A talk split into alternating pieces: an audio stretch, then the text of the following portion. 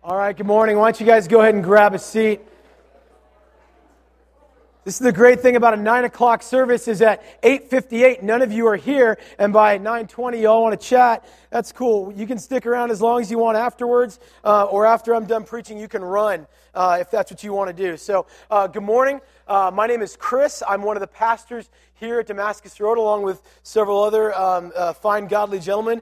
Uh, we are just going to continue our series that we've been doing since January on the book of First Corinthians. And so when we started this series, we saw that this was a letter that Paul wrote to a church, to a people in a place in Corinth. And he starts that letter focusing on the centrality of Jesus Christ crucified and how that actually purchases people from slavery of sin.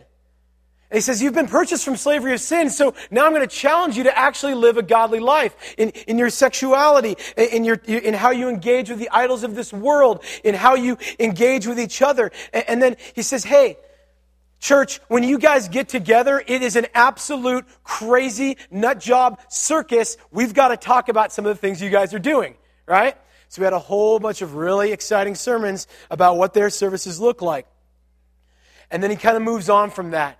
And for the last couple weeks, we've been in 1 Corinthians 15, where this letter kind of comes to its crescendo of theological teaching as it starts to focus on this exclusive truth of the historical implications of Jesus Christ, a real man in a real place in a real time who was actually crucified, and more than that, actually rose from the dead. And so last week, Sam got up here and preached an amazing sermon looking back at the implications of the fact that Jesus Christ is alive, that the tomb is empty, and that he is seated on a throne in heaven, ruling and reigning. And that that is good news. And yeah, absolutely. And so, so he says, hey, hey, if there's no resurrection of Jesus Christ, there is no salvation. Uh, he is not worthy to be worshiped. And each and every one of us that gathered today and has gathered for thousands of years since to worship Jesus is absolute fools. But Jesus is alive.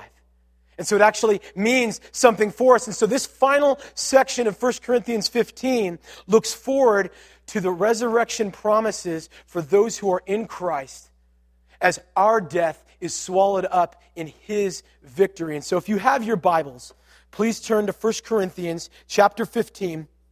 We're starting in verse 35. We're going all the way to the end of the book. Um, I'm not going to read all that at the beginning. We're just going to kind of go through piece by piece because there is a ton of stuff here. So we're going to go 35 through 41 right now.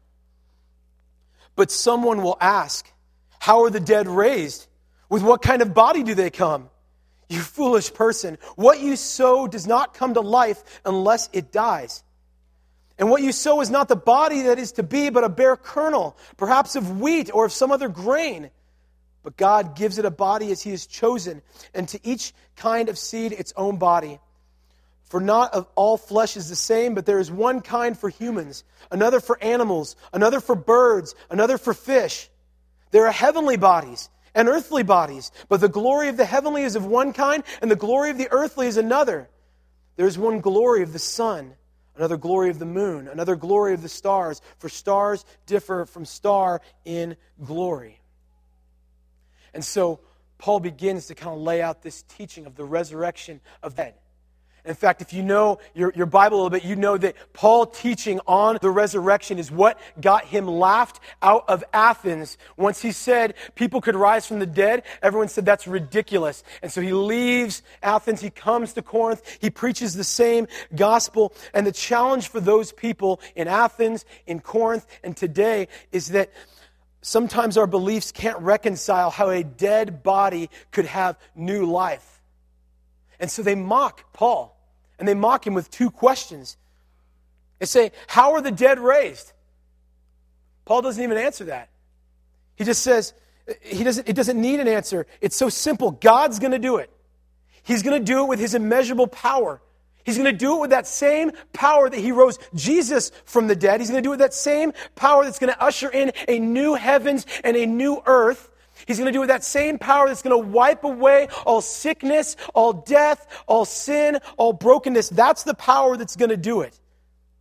And so, this gospel of not just resurrection, but of restoration of all things is so incomprehensible to our human minds because we are in this broken world. We just, we just don't get this, how things could actually get better.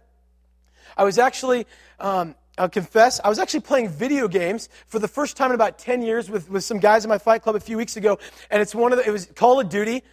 And I'm terrible. So I just kept getting shot over and over and over again. And it was a team game, so they were very frustrated with me because we're losing to probably some eighth grade girls somewhere, right? And, and so I'm just keep getting shot. But what happened is my body in this game would keep resurrecting, right? But it had the same limitations. I still wasn't good at anything. And the same world was filled with people shooting at me, right? Nothing gets better. We don't actually understand that anything could be better than what we see here. Our popular culture even struggles with this idea. One of my favorite television shows is a show called Mad Men. And the lead character there, Don Draper, always has a lot of philosophy, and he, he says, he says, heaven's a little morbid. And everyone kind of looks at him odd, and he says, How do you get to heaven? Something terrible has to happen. He's saying you actually have to die to get to go to heaven. And for him, that's terrible. Because him and our culture and, and all of us, we can't wrap around that there is something so much greater than what we have here today. We just don't get it. And so what happens to us is we start to default and start asking